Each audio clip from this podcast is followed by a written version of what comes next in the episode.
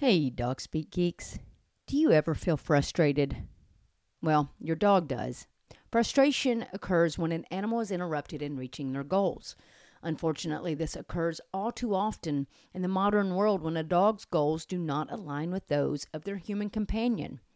This can be a source of distress for both you and your dog, but it can also lead to the development of problem behaviors and can damage the relationship that you have with your dog. But we have answers for you. Join us for a two-day in-person seminar October fifth and sixth with instruction by Daniel Shaw. Daniel Shaw is an animal behaviorist with a background in animal behavior, psychology, and neuroscience. He will be talking about what frustration is and how it can be identified, the difficulty of conventional approaches in resolving frustration, what influences the value of rewards, as well as supporting frustrated dogs and building frustration tolerance. You can buy early bird tickets now until August the fifth, and be sure that you join us for our pre-seminar social Friday evening where you can meet Daniel and the Dog Speak team. We look forward to seeing you October fifth and sixth in Nashville, Tennessee for the Neuroscience of Resolving Frustration in Dogs seminar.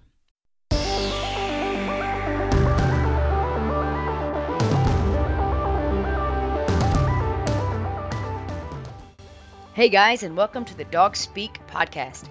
I am Nikki Ivey, your host. I am thrilled that you are joining me to talk puppies, dog training, real life manners, and more. Be sure to check out our Facebook page as well as our website at dog speak one oh one dot com.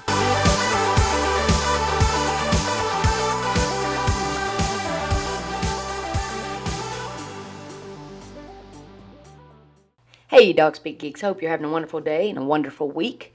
Thanks for joining us for part two of our separation anxiety episode. Last week we talked about mild symptoms of separation anxiety and things that you could do if your dog is exhibiting mild symptoms. So let's just recap. Separation anxiety is where when the humans are gone or a certain human is gone, when no one is around, uh, the dog can exhibit distress, behavior problems such as excessive barking, whining, Uh, chewing on things, uh, restlessness, panting, maybe some extra um, salivation. Uh, so these symptoms do get worse, and we are going to talk about our moderate to severe symptoms in this episode. Uh, but before we get into that, just want to recap that mild. And really with mild uh, separation anxiety, really just associating positive things with you leaving, such as a stuffed frozen Kong, Um, something like um, a, a timed treat toy or a toy that um, you know makes the dog work for its food. There are a lot of different things that you can do just to associate positive things. Um, and of course, we also talked about knowing if your dog has separation anxiety. Uh, we recommend putting a camera up so that you can Uh, watch your dog to see, is the dog truly exhibiting separation anxiety? Is the dog just bored? Is the dog just being a puppy? Um, it, does the dog just bark for a couple minutes and then stops until I get home and then starts barking again?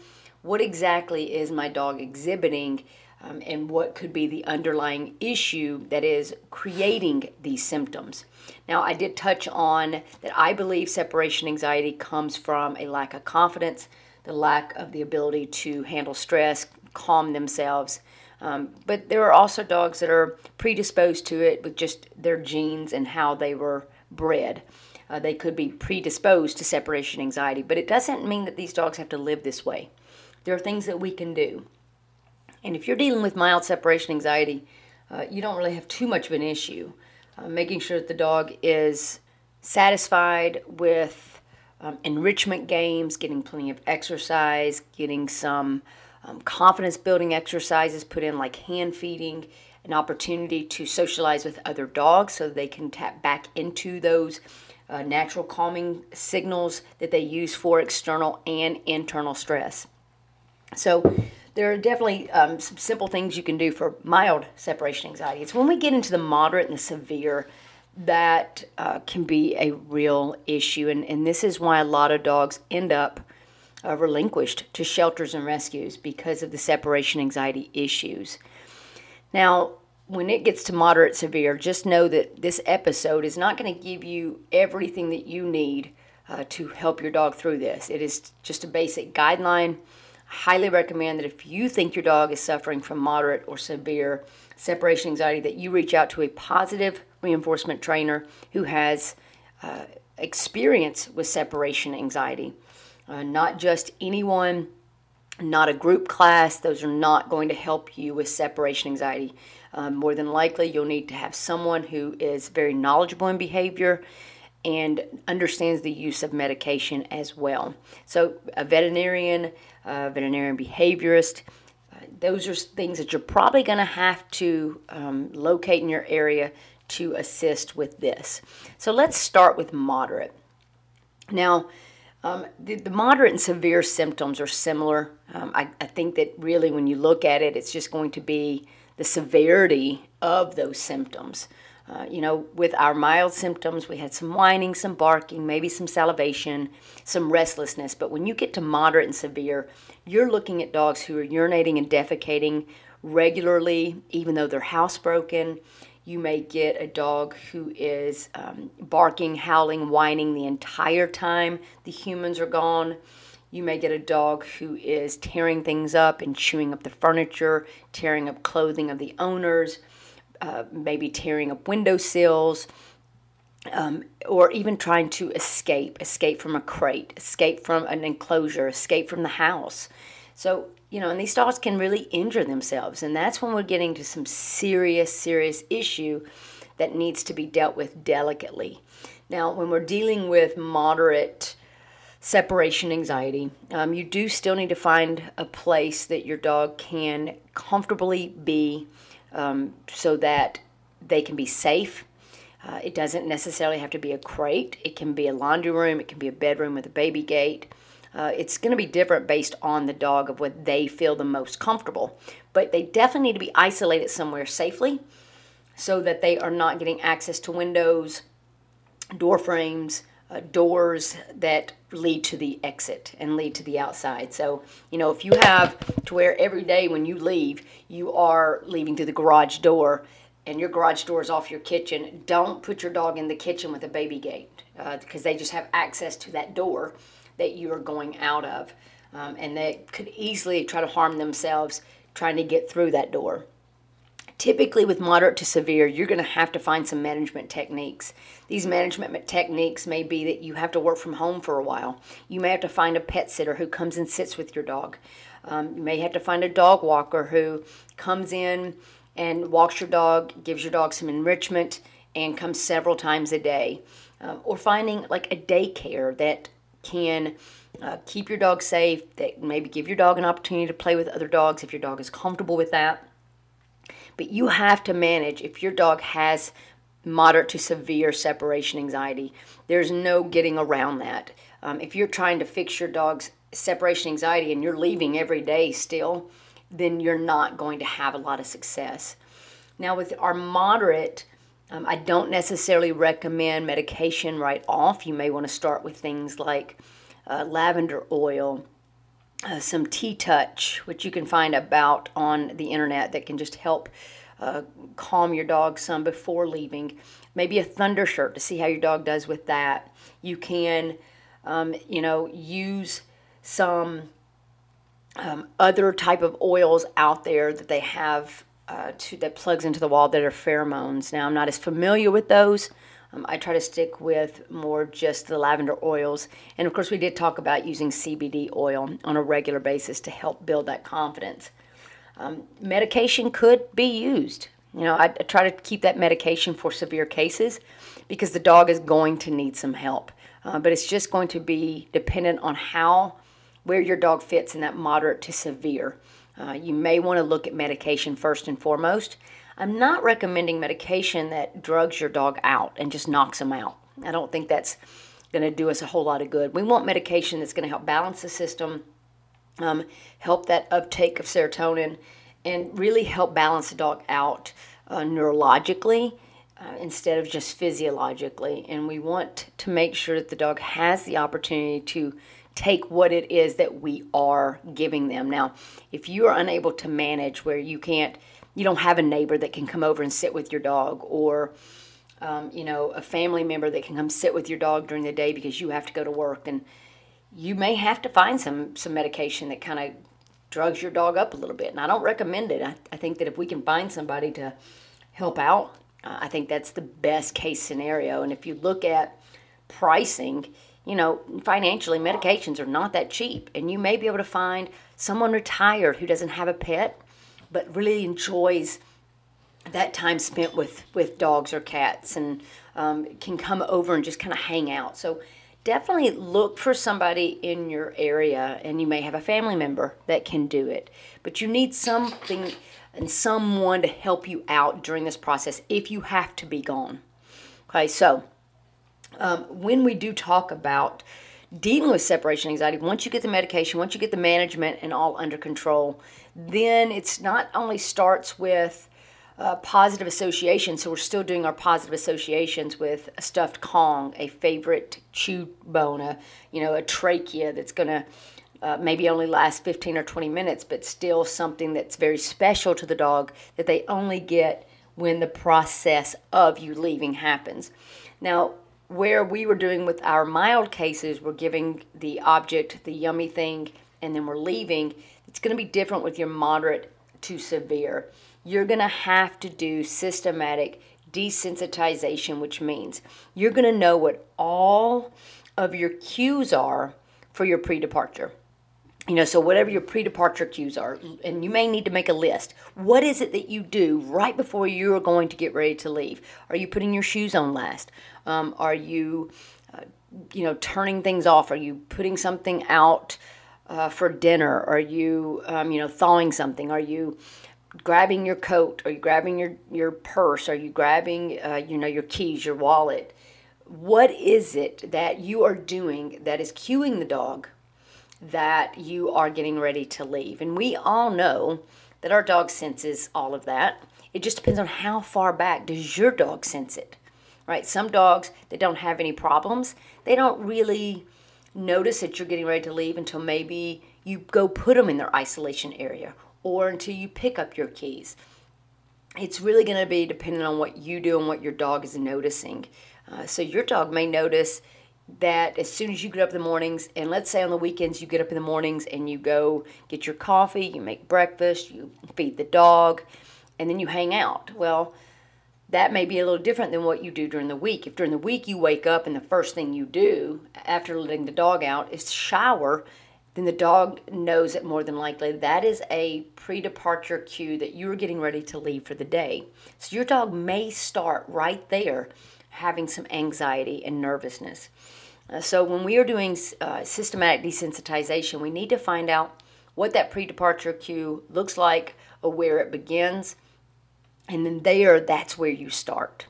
So you can easily start with things of... Um, You know, let's just take, for example, putting your shoes on. Now, you know, if you just put your shoes on right before you leave the house, change out of your, you know, your house slippers into your shoes, then that would be your first cue. So we'll just start there.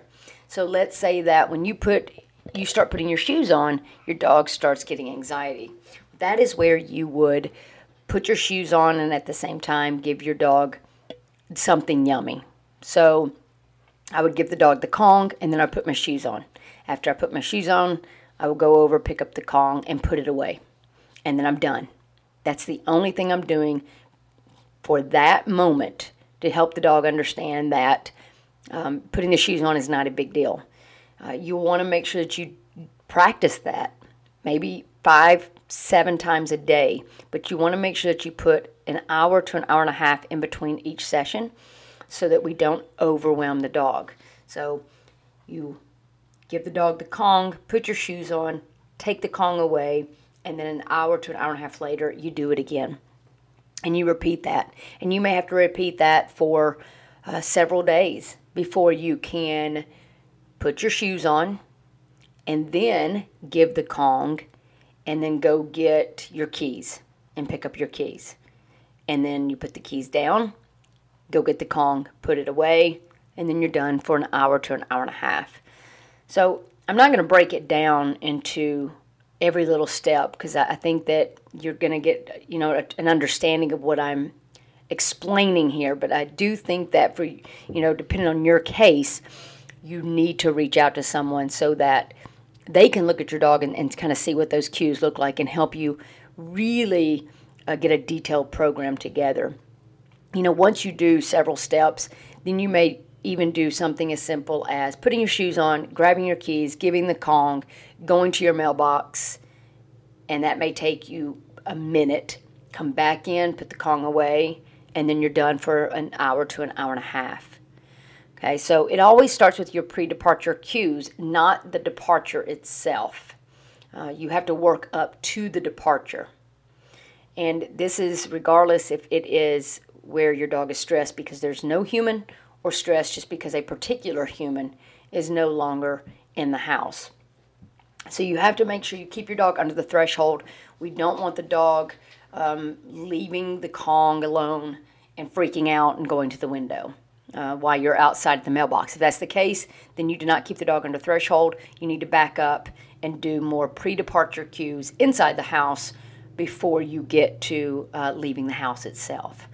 Uh, and again, put a camera up so that you can watch your dog. And, and there are a lot of cameras that go right to your phone, and you can look at that phone as you're walking to the mailbox. Um, and again, this may be instead of mailbox, it may be you just going to your car, opening and closing the door, going to the car and starting your car. Again, it's going to depend on exactly how severe your dog's case is, and, and I would recommend you find someone with education on separation anxiety that can help you figure that out and get a detailed program. This is not a quick fix. This is definitely a very slow process. Uh, but it's well worth it. You know, your dog doesn't need to live in this anxiety. Um, and there are things that can be done. You just have to know that you will have to manage this process while you're working on it.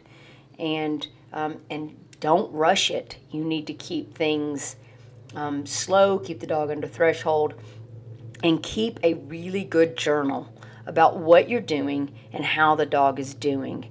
And, you know, and if, if one medication is not working, or you're not getting, uh, you know, past a certain step, then you may have to change medication. This is why it's important to find a, a behaviorist, a veterinarian behaviorist that um, understands the medication and what you can use for separation anxiety.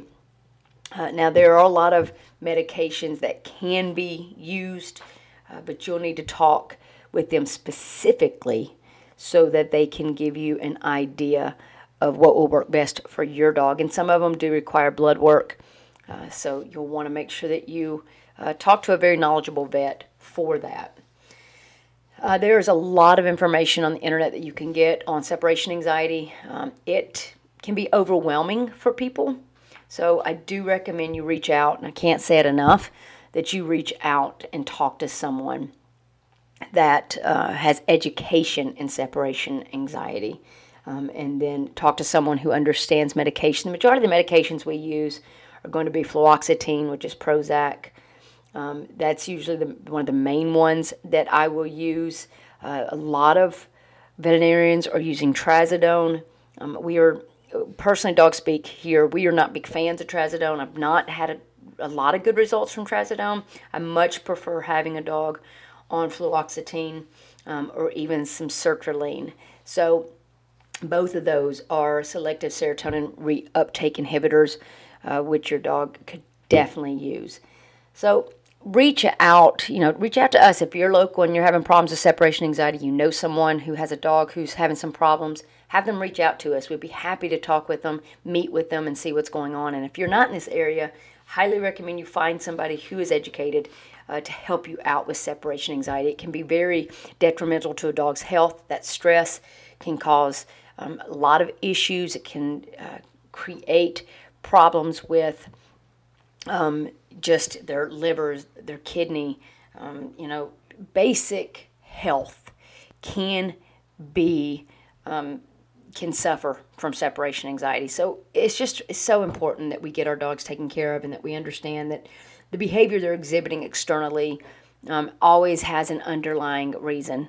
And if your dog is exhibiting external behavior that Um, you know, is inappropriate and, and destroying your house, please know that your dog does not want to feel that way, and that they're not just trying to be a jerk, that they're really suffering uh, from a panic attack. And if you've ever had a panic attack, that is what your dog is suffering from if they have moderate to severe separation anxiety. So please have empathy for that and understand that, and that your dog can suffer in many different ways. Uh, in general, apologize for that little sound there. I've got a staff meeting coming up. Um, so I'm just trying to wrap up this recording for you guys. Uh, but there's just so much, so much that you just can't really do it in a podcast um, because it is, it is very different for each human being and each dog. But just please be aware that your dog needs help, and he is going to be dependent on you for that health, uh, for that help to help him be healthy, um, neurologically, physiologically. Make sure that uh, you know you're really looking at him as a whole, and not just at the irritating uh, behaviors that you're getting when you're not at home. And lastly, if your dog is exhibiting behavior problems when you're gone, when you come home, please do not punish your dog. Uh, your dog is not going to understand that you're punishing punishing them for whatever it is that they did when you're not home. All they're knowing is that sometimes when you come home, you're in a good mood, and sometimes when you come home, you're in a bad mood and you yell and scream at them. Uh, that does not help your dog at all, and will create more anxiety, uh, not only with you leaving, but now it will create anxiety with you coming home. And we don't want that, right? We're, if if dogs are man's best friend, we need to be dog's best friend, and we need to help them out and understand where they're coming from. All right, so hope you guys, uh, you know, I hope you're not dealing with separation anxiety. Uh, you know, I'm hoping this podcast is not for tons of people, because it is not, um, it's not easy. But if you are suffering from it, know that you're not alone. There is help out there. Um, you just have to reach out and um, find someone that is educated. And, and we do deal with separation anxiety on a regular basis. Uh, so feel free to reach us at info at dog speak one oh one dot com. You can find us on Facebook, Instagram. Um, and we have blogs, videos, and things that you can watch as well. As um, and we have our foundation course on udemy dot com. So feel free to check that out as well. That's a good way to start building up your dog's confidence. And then if you've not listened to part one, listen to part one. We talk a little bit about um, enrichment and, and some things that you can do there. Um, and that's important to give your dog everything that they need to feel satisfied physically and uh, emotionally, as well as mentally. All right, I hope you guys have a wonderful, wonderful week. I hope you get a chance to get out and work your dogs. Enjoy this weather we're getting from summer to fall. And uh, going to have a lot of opportunities to get your dog out and work. Work that dog. All right, you have a wonderful week. I appreciate each and every one of you. God bless.